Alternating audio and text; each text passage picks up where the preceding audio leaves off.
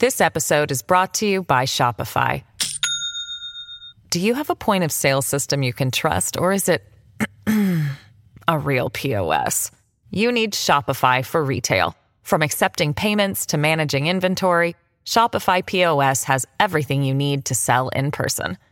Go to shopify.com slash system, all lowercase, to take your retail business to the next level today. That's shopify.com slash system. Hello, everybody. This is Marshall Poe. I'm the editor of the New Books Network. NBN listeners like to read books and buy them. So we thought we'd tell you that right now, our friends at Princeton University Press are having a remarkable site wide sale. You can get 50% off books, including ebooks and audiobooks, with the code 50, F I F T Y, at checkout until May 31. You can save some real money on Princeton University Press books. I encourage you to go there and check it out. Welcome to the New Books Network. This is Susan Thomson, a host on New Books in African Studies, a channel of the New Books Network. Today, my guest is Kathleen Klaus. She's an assistant professor of politics at the University of San Francisco. She's written a terrific book, Political Violence in Kenya Land, Elections, and Claimmaking, published in 2020 by Cambridge University Press. Kathleen's book is richly researched and beautifully written. It's a very accessible book that draws on 15 months of survey and interview methods to center the politics of elites in crafting land narratives that lead or do not lead to electoral violence. Kathleen's book is also a great example of how mixed methods is a useful way to understand and explain what are the conditions in which individuals can can be primed for physical violence. Her book, Political Violence in Kenya, is important. It's new, it just came out in May, and it raises, for me at least, novel questions about the role of contentious politics in framing elite political outcomes, as well as how elites maneuver to coerce, let's say, ordinary people to try to instigate violence before, during, and after elections. Kathleen, welcome to New Books Network. I'm excited to have you. Thank you. I'm excited to be here. Can you, before we get going on the background, give us just a brief summary of your book? Of course, I just gave that overview. It's about land, it's about violence. How would you yourself explain your book to the uh, average listener? Right. I think very briefly, I'd say that this is a book looking at how elites organize violence, but more so why ordinary citizens decide to participate. And so, in the case of Kenya, elites are able to draw on these highly divisive and powerful land narratives as a way to convince or compel people who might not otherwise ever think of participating in violence. They're able to tap into these narratives to to make violence thinkable. And so my whole kind of endeavor here was to think about how and why is that possible. And I don't think this is, you know, in Kenya, it's land narratives, but we can think about other contexts where maybe the narrative is, you know, even in the U.S. context, it's a, we've heard the term white grievance thrown around or other narratives that politicians or elite actors are able to tap into to structure political action. So, such as currently Law and Order, I suppose, the narrative of yeah, Law and Order. Yeah, that's a great example. But I thought what was so compelling about your book was your use of the logic of individual violence for what you call a joint production, drawing on other mm-hmm. scholars, of course. And I always yeah. think that the study of violence, those of us who study violence, we have something in our personal register that perhaps brings us to um, study violence or study politics. Um, perhaps that's my first question. What brought you to the study of land politics and its relationship yeah. to violence? Yeah, I wasn't. So I, when I write my the year after college, I was on a Fulbright in Malawi, and there I was in the context. There was thinking about well, why aren't people mobilizing around land. There's tremendous land shortage, particularly in southern Malawi. And so the questions I was looking at were really kind of about the absence of collective action. So that year was 2007, 2008. So here I am in Malawi, and over kind of my crackling BBC radio, I hear events, uh, I hear the reporters talk about Kenya's election violence. And you may recall the way that that journalists were talking about it, the way that expats were talking about it was just this kind of unleashing of tribal or atavistic tensions um, on a country that was on this democratic path. But being a Malawi and kind of knowing the importance of land, I was really intrigued by Kenya's election violence, but just had this suspicion that it wasn't just tribal violence. that there was something else. And so I think that kind of, it wasn't that I was explicitly interested in violence, but I just, I had this hunch that it really, or it was probably about land or had something to do with land. And so that's kind of what motivated me in my graduate studies um, is to solve this, what I thought was a puzzle of kind of to what extent does land, rather than say just ethnic tension, explain Kenya's um, election violence? I love what you said because, of course, social scientists, we move on hunches. So the power of yeah. the hunch is not to be underplayed. And I think I hear something in your answer that I find in my own work. The logic of tribal violence, whether it's in the United States, as you mentioned in the mm-hmm. opening, or in Kenya, it's kind of, uh, you know, lost its utility. It doesn't explain very much. Right. It doesn't tell us anything. So the reason you chose Kenya is because of your interest in land and these BBC cracklings. in that in that vein, why political science and why not, you know, the UN or development agencies? So why USA? Like, yeah, why why academics? I mean, honestly, it was the world I knew. So I had academics in my family, and so I felt like I knew that path. And uh, in the policy world was really I didn't know how to break into it. You know, as a young twenty something. Yeah. Um, at, at in two thousand and eight, it felt a lot riskier.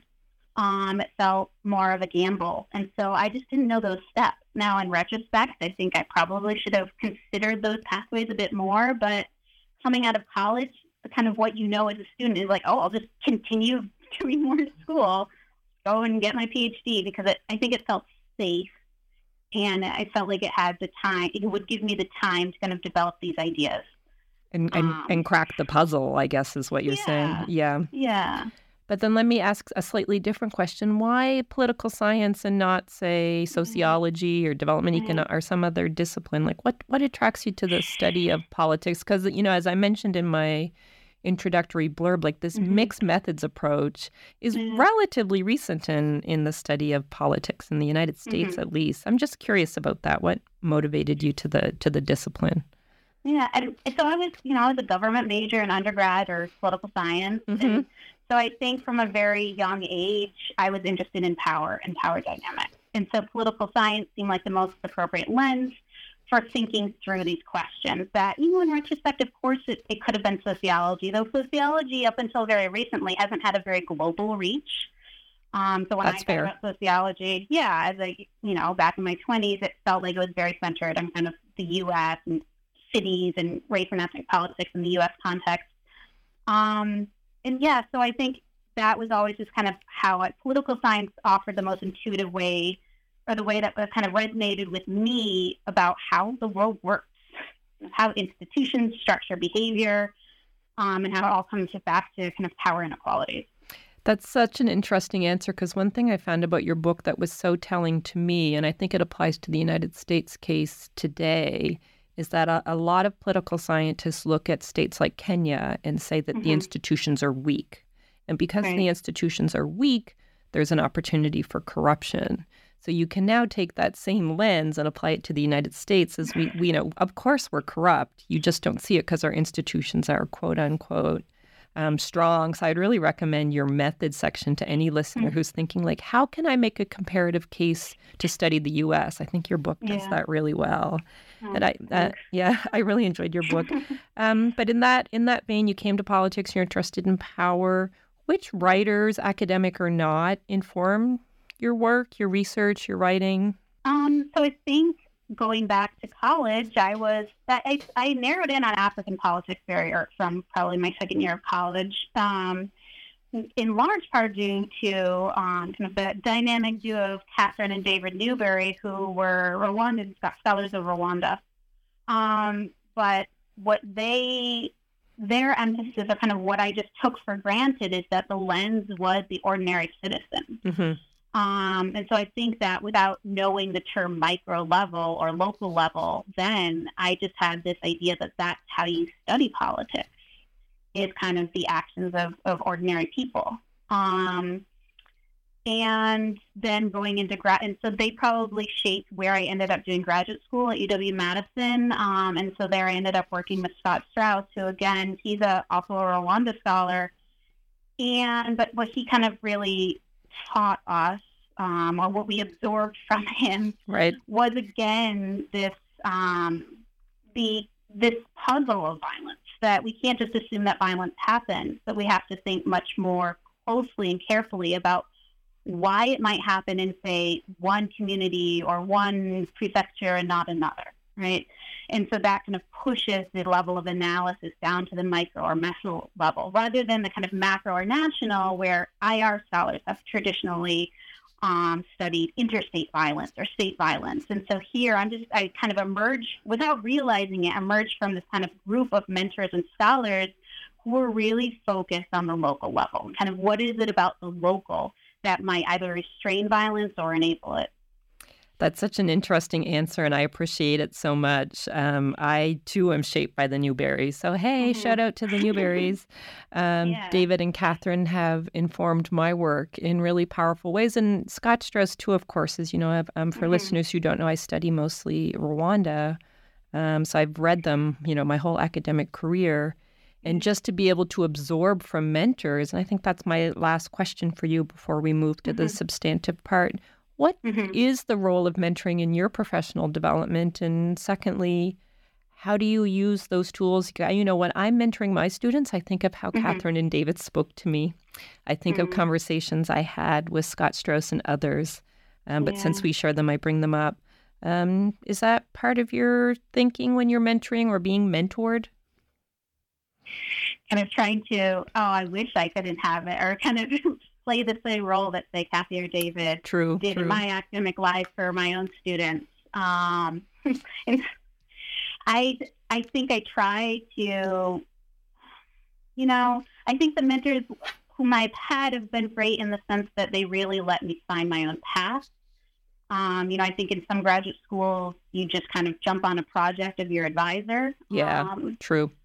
Where so like there was moments of frustration where I felt like oh, I'm on my own. Why am I not getting more guidance? And, you know, being able to step back from it all now, it really was that kind of mentors letting me kind of figure things out on my own, find my intellect, own intellectual voice, which is really important. And so I think kind of with my own students, it's finding that balance of pushing them a little bit and guiding them, but really trying to kind of meet students where they are and what matters to them. Because I think if you're doing a project that doesn't doesn't feel important to you at some level, it's it's just going to feel um, it, it's not going to work. It's such an interesting answer because I felt the same way. I felt so supported in my intellectual curiosity, but mm-hmm. sometimes so you're like, Am I doing this right? Yeah. and of course, I'll never forget Catherine. You must learn the language. Okay, okay. Yeah. I'm like, and she's, I mean, they're both right. I mean, such a delight to hear Catherine speak um, French when we were in those settings together. So, hey, mm-hmm. Newburys, good to have you in the podcast today. Um, I want to pivot to your wonderful book. Um, it's an affordable book. It's available from Cambridge. Can you summarize for us before we begin our mm-hmm. conversation mm-hmm. your argument and yeah. your evidence?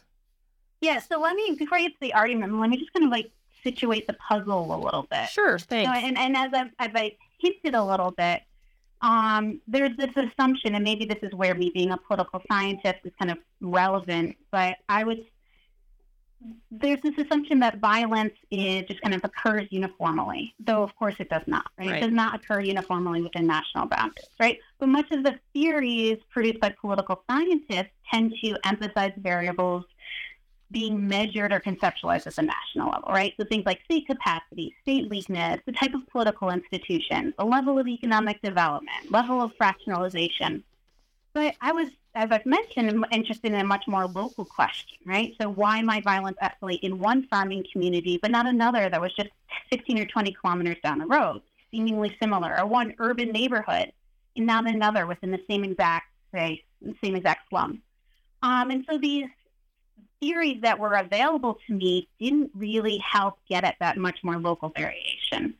Um, and so I be the first to say, of course, certain features of the state matter, I was much more interested in well, what are these local level factors that might interact with these more macro level factors to help explain spaces of violence and nonviolence? And so the argument that I come to in thinking about this variation question is really that the occurrence of violence is, as you mentioned, this joint production between elites and ordinary citizens. And so then the question is, well, how does this joint production happen? Right? How is it that elites are able to convince ordinary citizens to take on this high cost of participation in violence? And so my main kind of the, the main takeaway there is that in Kenya, it's land narratives. And so what these land narratives are doing is they're providing a coordination device. They're a key device around which elites and citizens can coordinate this use of violence. So when I say narratives, land narratives, what I'm talking about are the ways that group members, you know, the ways that they talk about how they acquired or have lost land, how they articulate their claims to land, and how they think about threats. And, and that's a really important part.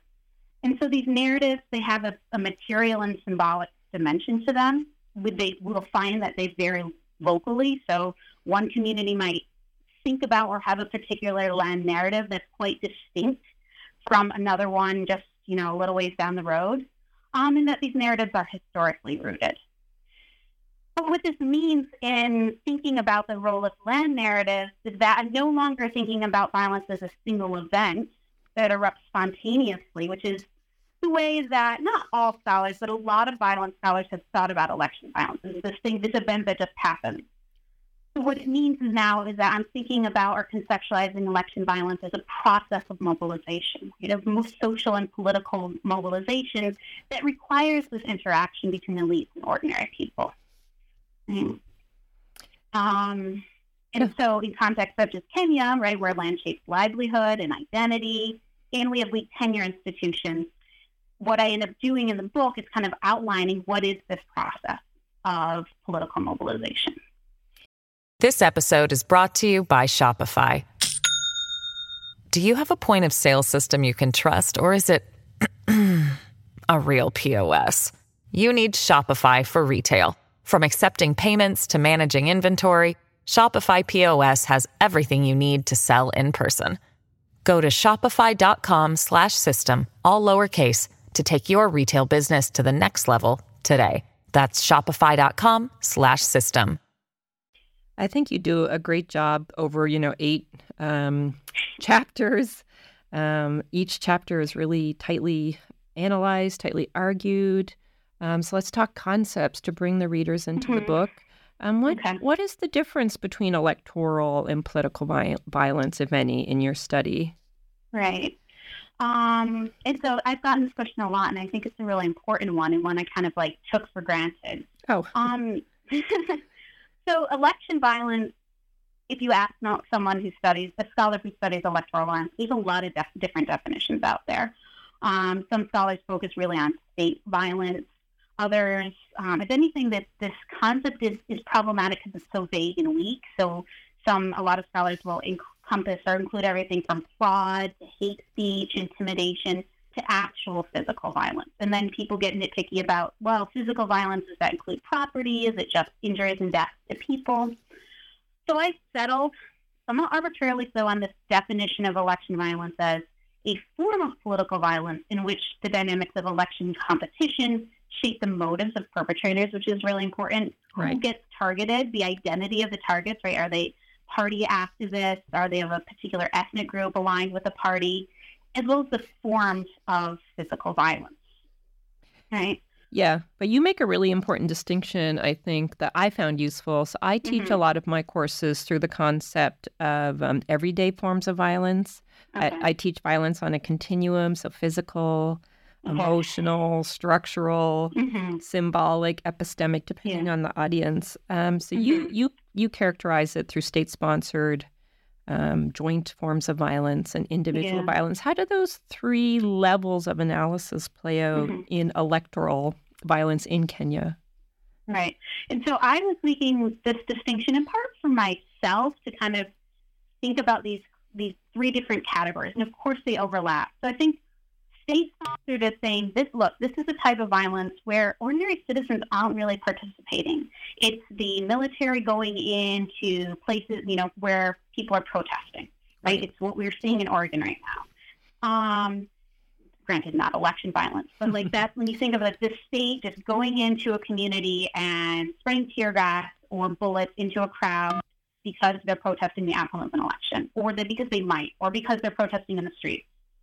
Then I specified this joint violence, which is, I think, it's the main question in in the, my book is it's and so joint violence means that there's yes the state's using violence, but opposition parties are also using violence, and they're needing to rely on the participation of ordinary actors as well. So that's what makes it joint. But we don't see not all election violence is, is shaped by joint violence. Right. And then I so and then and so that was kind of just my way of saying, okay, there's these different types of violence. Here's my main focus in the book. Then there's this kind of third category, which becomes can become joint violence on what I call private violence, and it's this idea that a altercation between two private citizens in the broader context of some say electoral contestation can move from say a fight over a football match and very quickly kind of become gain meaning in the context of these broader political divisions. So then as kind of the scholar, when you're hearing about this event, you know, you hear that like one person killed another in a bar fight. It's like, is that election violence? And I think that that's a question we have to keep asking ourselves is, well, maybe that fight wouldn't have escalated in the way it did if there hadn't been this electoral um, context or context stage, right? Context in which people started thinking about each other's identity, right? So they kind of go from just being, you know, David and Sam to David, who is a of this political party, and Sam is of who of this political party, and now kind of our interaction is much more um, charged in a way that it wouldn't otherwise be. I thought your framing, though, was really interesting and important in the context of Lee Ann Fujii's work. So you may mm-hmm. know that her later work, just before she passed, she was looking at performances of violence. And she mm-hmm. showed, and it might be useful um, for listeners to compare your book with them, Lee Ann's argument in contexts as different as Bosnia, um, Rwanda, and Jim Crow Maryland, the performance of individual mm-hmm. violence was almost identical.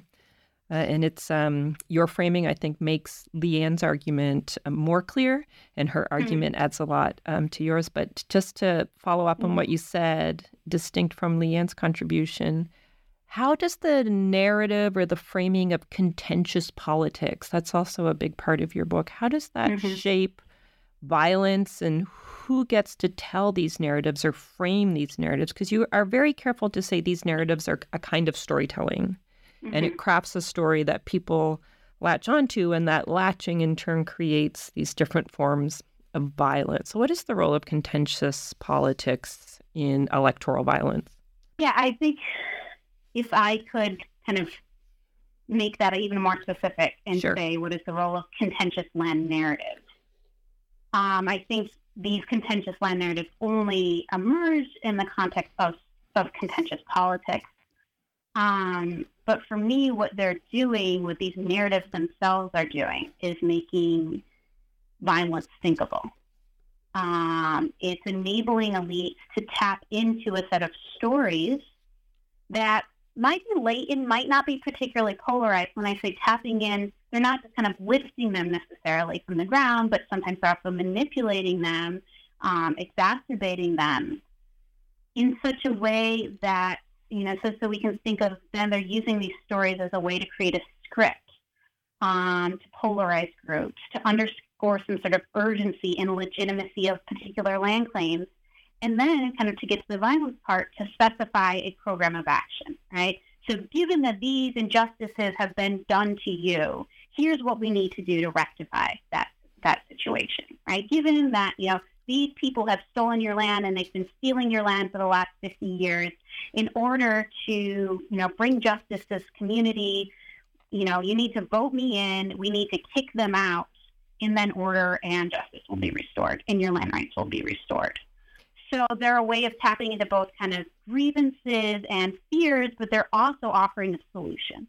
And i think it's that kind of the double-sidedness of these narratives of both saying, kind of making people feel justified in their victim status, emphasizing threat, and then also saying, okay, then here's what needs to happen.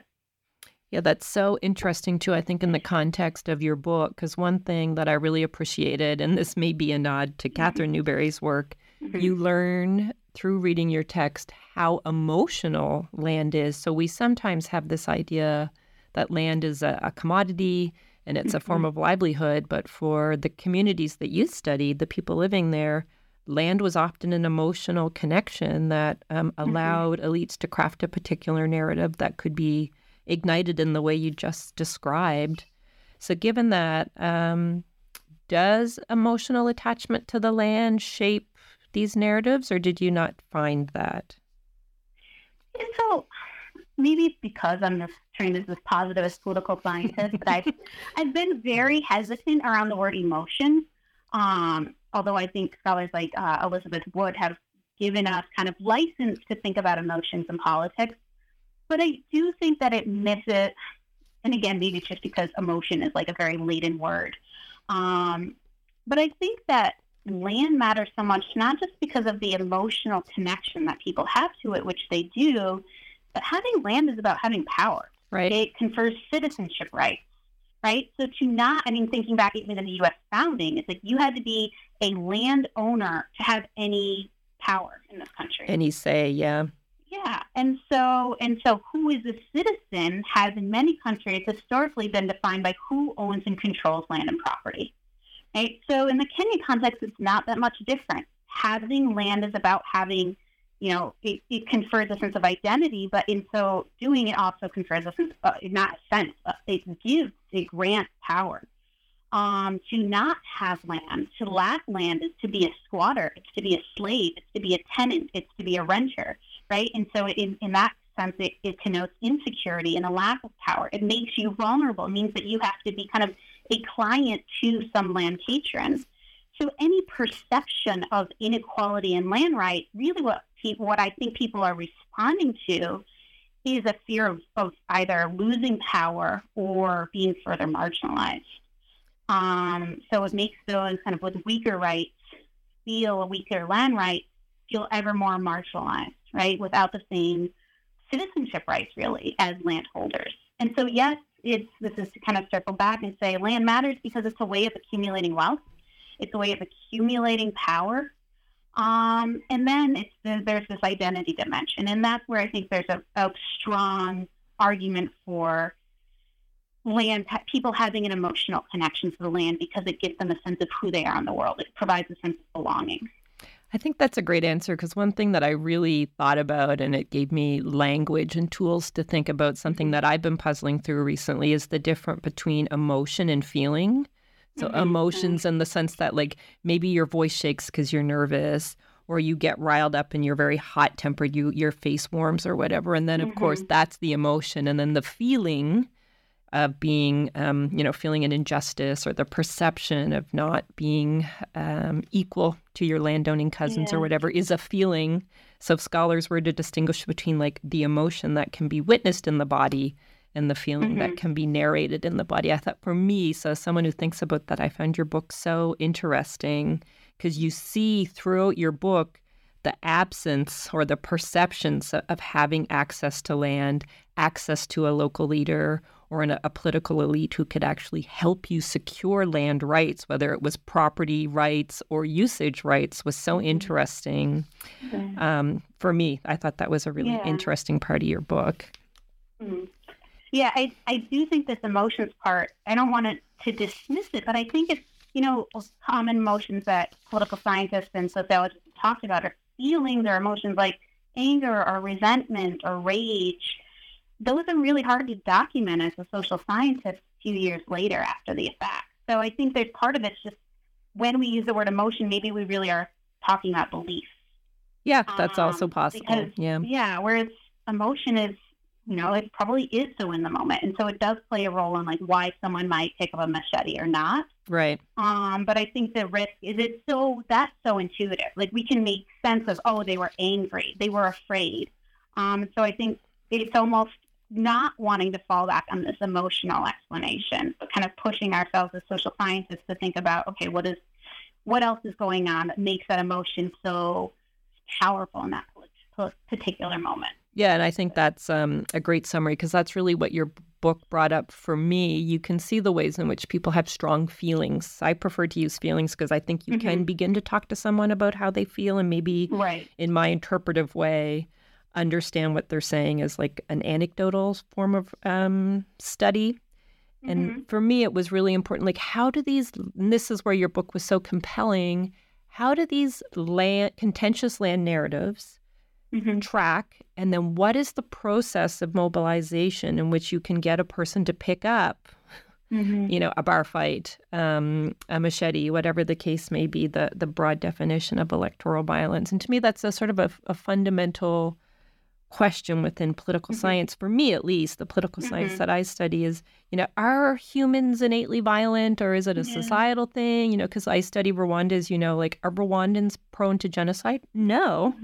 Mm-hmm. It, there's there's a political process there, but as you know, um, these things can be written about by um, those who don't study history, those who don't study in a social scientific way right. to be mobilized. Yeah, I didn't want to yeah. say journalists, but I am 100% with you. Yeah, I'm with you on that one. So, all this editorializing to say, like, in your study, how do these elites use these land narratives to, to prime, you know, to, to, to prepare them to commit acts of violence in, in search of land? Yeah. So I, I see narrative doing doing a lot of the hard work, right. and then I'll kind of come back to like when elites can use these narratives. So okay. broadly, narratives they help frame what the problem is. So in the Kenya context, the land problem, right? So the the problem is cast in terms of threat, of opportunity, and justice, right? They solidify a common ideology, right? They help bring these narratives help bring t- people together on a common set of beliefs and ideas about say who belongs, what is rightfully ours, what has been taken away from us, who who threatens us. And so, in doing what the, the ideology is really doing is delineating group boundaries, right? It's this really important work that we see everywhere in the world of creating this us versus them. It provides a strategic discourse for group members to kind of articulate their claims and mm-hmm. territory. And so this goes back to kind of providing group members with a script to say, this is ours, and it belongs to us, and this is what we need to do to reclaim this space or this land or to strengthen our claims to land.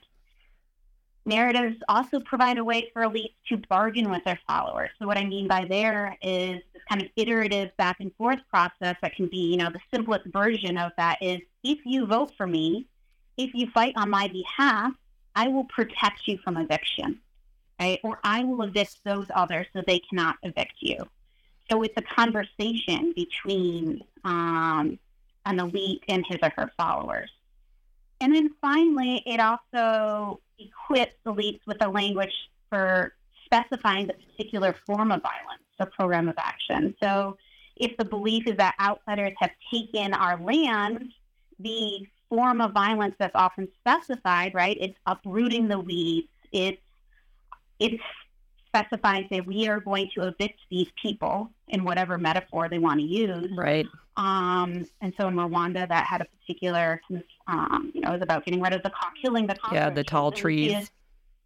Yeah, and so there's similar language in Kenya. Now we hear it in Ethiopia as well as ref these dehumanizing narratives that are ultimately about getting that, you know, other group out, whether they're weeds or insects, in order to restore the purity of a land or territory. Um, and so, just kind of to summarize, what there's two land narratives that I found particularly salient in my own work. One was an injustice narrative, and this is backward looking. Right, this is this thing has been done to you by this other group. And so the logic of violence that emerges from that is one of opportunity. Elections are important because they're an opportunity to take back right, to rectify some injustice. And so the form of violence that emerges there, it's still it's violent eviction, but it's as a way of eviction as a way of reclaiming land. Um, the other is in, an insecurity narrative, and that's forward looking. So the logic of violence, rather than being about opportunity, it's about defense. Right? Elections are scary times. They signal a threat of eviction, either by rivals or the state itself. And so the form of violence that emerges from when when an elite taps into this or kind of creates or sharpens this defensive logic is we have to defend our land. We have to evict them before that they can evict us. And so it's really these two primary uh, forward and backward looking land narratives that shape two distinct logics of violence, opportunity, and defense. And in the case of Kenya, have very similar forms of violence that come out of that. So, um, in that case, then how do these narratives lead Mm-hmm. individuals to actually? So, of course, you've talked about the ways that um, the other group is dehumanized. Uh, we have the effect of, you know, the the the fear, let's say, the anxiety of an election as an opportunity for change, whether positive or negative, depending on which side you're in. On is how do individuals like actually take up forms of violence? Is it between people? Is it between groups? Is it done by mobs? Is it how, how is it done in your? In, what did you find in your study? Just kind of like what it, how it actually proceeded. Yeah. So how like what what did people do when they were energized to kill? So you're saying that the land narratives created these environments where people would take up um, different modes of violence in the context of Mhm. electoral insecurity. Hmm Um, you make a very important point, I think, in um, on page two eighty one of your book. You challenge this idea that violence begets violence, which is kind of a truism in anthropology, for example. um, so, is there a rolling sort of violence that people get caught up in? Are there a few instigators? Are they energized by the elite? Do they move from within their own communities to create violence to protect the boundaries that you just described? Can you talk to us about the actual dynamics of private violence, to use your framing? Yeah. So I think the first thing that has to, well, I talk about, yeah, this kind of these stages of violence. Right. Um, so I just kind of outlined stage one is that we need this narrative um, to exist. Yes. But that doesn't necessarily mean that we're going to get violence, right? So we need a few other ingredients in the mix. So one thing we need is we need a legitimate leader where people think that if they're going to participate in violence, they have a good shot at actually getting some reward. Because why participate in violence if you think you're not going to get anything in the end?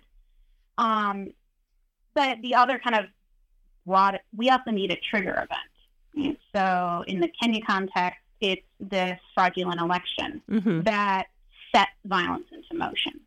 Right? We can think of trigger events, you know, and in the case of Rwanda, it, many would say the trigger event was the shooting down um, of Habyarimana's plane.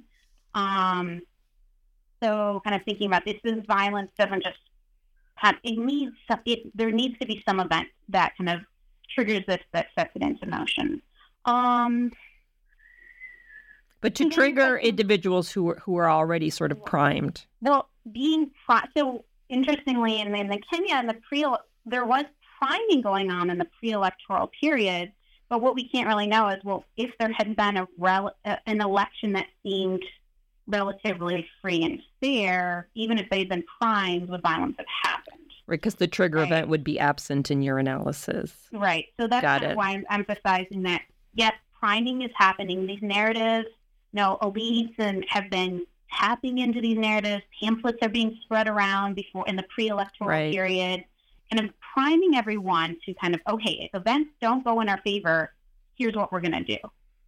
And um, calling on yeah. historical grievances as part of that narrative. Right. Yeah. And so this is where electoral violence felt a lot focused really on that trigger. They're like, what went? Let's do kind of a diagnostics of the election.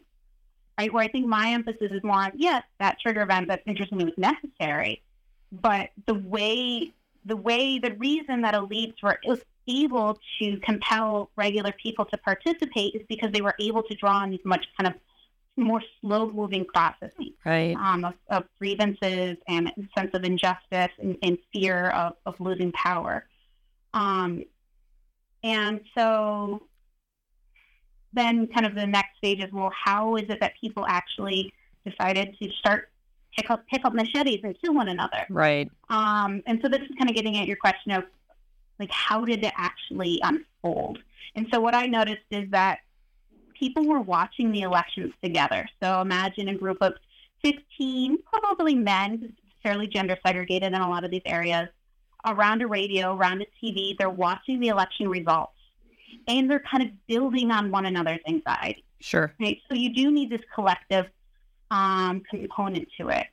Then when they, so there are particular events that they're listening in on. So when they decide or when they feel like A, the elections have, are fraudulent, and B, like not only have the elections been stolen from us, but in our particular context, that that is bad. That means we are going to lose our land. Right. So there's got to be something that triggers that sense of imminent threat, not just kind of a loss of elections.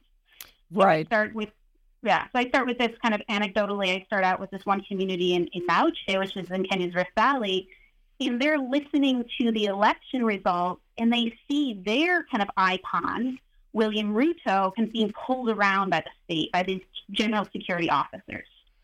And so for them in that moment, that's when they feel like they've really lost it. And so they're worried that if um, Mwai Kibaki, the incumbent elite, stays in power because they don't have secure tenure rights, right. their immediate thought is we're going to get, we're going to lose our land. Yeah, their thought is, uh oh. Yeah, yeah. Communities are going to continue to dominate, and they've dominated before, and now they've stolen the election from us. And so it's that mix of frustration over electoral fraud, but combined with that sense of imminent eviction that compels this group to cross the line and start killing their own neighbors, right? These are people whom they've gone to church with. Their kids go to school together. They, you know, do business not necessarily together, but on, you know, of course, sides of the road. Yep. Um, and so that that that scenario was particularly jarring for me because it was so intimate. And it was people who live in in relative proximity to one another. Um, but you have a set of, you know, a set of 15, 20 people who say, okay, we've got to go burn down their homes. Um, now, at other stages in violence, it is more organized. And by organized, I mean it's politicians kind of um, contracting out violence to loosely formed violent organizations. Right? So there's still ordinary actors, but they also have um, they participate or they're members of you know say Mungiki or other who violent organizations that are basically um, violent groups for hire. Um, but that's that's only one component of kind of how violence unfolded. Um, is these people who who are part you know previous members of these violent organizations. Yeah, I love your answer because it reminds me to remind listeners that one of the real values of your book is that you have these four different communities two in the Rift Valley, two on mm-hmm. the coast, the dynamics unfold very differently in each of these mm-hmm. communities. And a careful read will show that you can't, you know, if you're a journalist, if you're a scholar, if you're a tourist, you mm-hmm. can't um, perceive electoral violence, quote unquote, in Kenya as monolithic. Different right. groups are in different communities are incentivized or not um, in different ways. And I thought that was a real value of your study. And it leads me to a question. I want to sort of transition to the present moment. You did your mm-hmm. study mm-hmm. um, 2000, uh, 2007, 2008 elections. Um, have there been a reconciliation process or some form of legal accountability for the violence of this time? Where is Kenya right now with the election violence of 2007, 2008, given the prominence of land in the in these processes? Yeah, I mean, that's a big question. Yeah. Let's finish with that. you think there would be an easier answer? Um, some of your readers might be aware that the ICC wanted to make Kenya a case um, and, and, take the main perp- what they perceived as the main perpetrators of violence to trial. Um, so that would include, on one hand, Uhuru Kenyatta, who's been out this current president, and it also included William Ruto, who was seen as one of the main instigators on the other side. Now, what ended up happening is that Uhuru Kenyatta and William Ruto formed a political alliance. So Kenyatta is the president and William Ruto is the deputy president, effectively bringing two sides that previously fought against one another into a, albeit fragile, political alliance. And so what that really did was it, they were able to undermine the legitimacy and credibility of the ICC, painted as kind of this, um, you know, colonial colonial institution bent on prosecuting African leaders. Um, and they were so in doing so, they really hijacked the justice process. And so anyone who spoke out, who demanded um, action, was accused of being not only in the political opposition, but accused of kind of being with the West um, and to really were able to frame this peace over justice, right? So if we as attendees want peace in this in the next election, we ha- we cannot talk about what happened. So it was about sweeping the events of 2007-08 under the rug in order to create or hold on to political unity And it worked because people were so afraid of violence happening again that they no one really pushed the boundaries of holding different leaders accountable, of holding different institutions accountable. And Kenyatta's really been able to use that kind of peace over justice as a way what you've seen happen is this continuing consolidation of power um, under the Kenyatta administration. He's now in his second term. And um, is to say, I don't think that there's been much of a national reckoning as so much as a attempt to forget and to move on. Um, but a fear of kind of how, you know, there's always this calculation about how is the current political um, how are the current political alliances, how are they going to play out for potential spaces of, of violence in the next election? No, Chris, your answer is so wonderful because it gives us many opportunity as listeners to think about projects or research that we might do. So one question mm-hmm. that sprung to mind as you were speaking for me is will the grievances of not having justice, whatever that may mean to the individual mm-hmm. in a mm-hmm. community, in a province, or a region, yeah. will that play out in future elections? So we know so far it hasn't. Uh, but it could mm-hmm. it could come up, and then of course questions about um, individual forms. Are churches involved? Kenya, as you know, mm-hmm. has a very dynamic um, civil society, lots mm-hmm. of different religious groups. But I do want to pivot to close. I've um, kept you for a long time, and this is probably an equally big and unanswerable question. Um, what can your study tell us about the probability of electoral violence in, say, the United States or mm. in Kenya or even, you know, Japan or Canada or something? yeah. So I like to think about kind of stepping back for a minute about the, the book being useful in terms of thinking about generalizability as being able to, on the one hand, a way to explain or predict election violence more specifically we can also pick it up and think about it as a way to, okay, forget election violence as a particular outcome, but just as a way to think about how elites can use appeals and narratives to divide populations, sure. to consolidate the support, and then maybe incite violence. So maybe we don't even have to get to violence, right? Maybe it's just understanding how elites are able to tap into the fears and anxieties and desires of their constituents in order to shape political behavior, be it burning down a mosque or getting out in the street or actually, you know, picking up some sort of weapon. Um, and then kind of the third implication or takeaway is, is specific to land, like getting us to think about, well, what is it about land or land as, as soil and land as territory right. that might shape, that can help us, that can shape different forms of political violence. So that, with that kind of said, um, thinking more about can this help explain or predict or point to like potential for election violence in the U.S. And I think, I think that most people come back immediately to this conversation we're having and saying, "Oh, well, it can't happen in the U.S. because the political institutions are so strong." Right. Right. That people do not quite. What you need to have election violence is to have a, a, a significant majority of the country call the elections themselves into question, and then kind of secondarily feel like these are such high stake events in their own lives that they're willing to take on that risk. And so we have two questions in front of us. One, do we indeed have that political trust in electoral institutions in the states?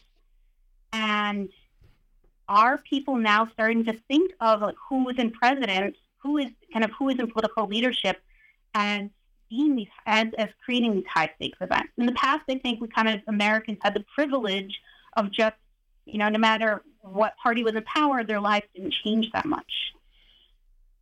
I don't think they actually changed that much, but I do think we're at a point where the stakes of national elections feel a lot higher.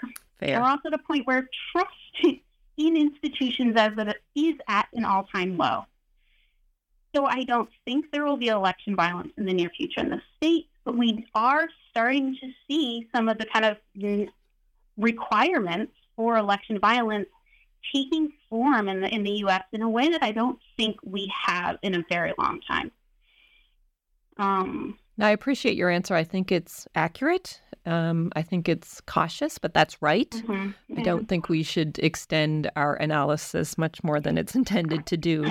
Um, but I felt compelled to ask you because I'm sure yeah. it is on on people's minds. And um, given that, um, you know, the, the richness of your study and the generosity you've shared with us today, the intellectual generosity in particular, are there any books or podcasts or anything you would recommend to our listeners for you know electoral violence, Kenyan mm-hmm. politics, mm-hmm. framing narratives, whatever you might find yeah. useful based on our conversation? Yeah, a few. So kind of a selfish plug. Um, the Journal of Peace Research has a 2020 special issue on election violence. So for your listeners who do have access to that journal, that's a great, and, and I have a, uh, an article in there, but it's a really great way to get a sense of the debate around and how both comparativists and IR scholars are thinking about election violence. Great. Um, there's a great edited volume called Violence in African Elections Between Democracy and Big Man Politics, which is wonderful. Um, Voting in Fear, Electoral Violence in Africa is produced by the United States Institute of Peace. Again, it's an edited volume, and I think it does a really nice job of bringing different kind of um, intellectual perspectives to election violence.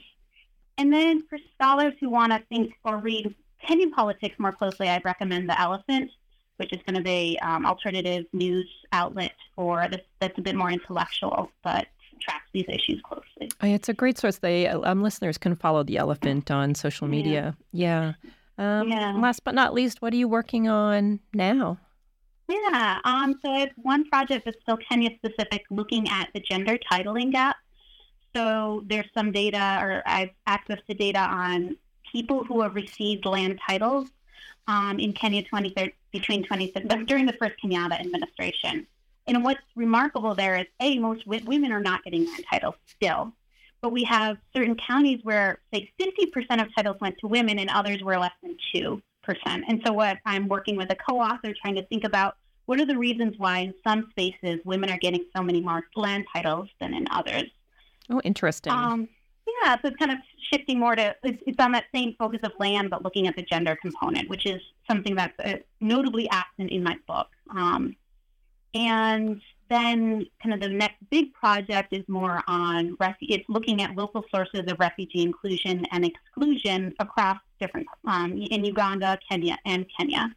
So why certain communities, kind of again at the local level, are much more receptive of refugees compared to others, and the, the answer or my hunch again is that your hunch, but uh, it's always about land, but um, the way who controls land. But that's the kind of the next big book project. Kathleen, thank you for your time. Is there anything you wanted to say that I forgot to ask you, or? No, I think we've we've covered a fair amount of ground today, and I appreciate you um, doing this interview. It's been fun. Yeah, it's been really fun for me too. Thank you so much, everyone. You've been listening to Kathleen Klaus, and her new book is Political Violence in Kenya, published by Cambridge University Press in May 2020. Kathleen, thanks. Great. Thank you so much.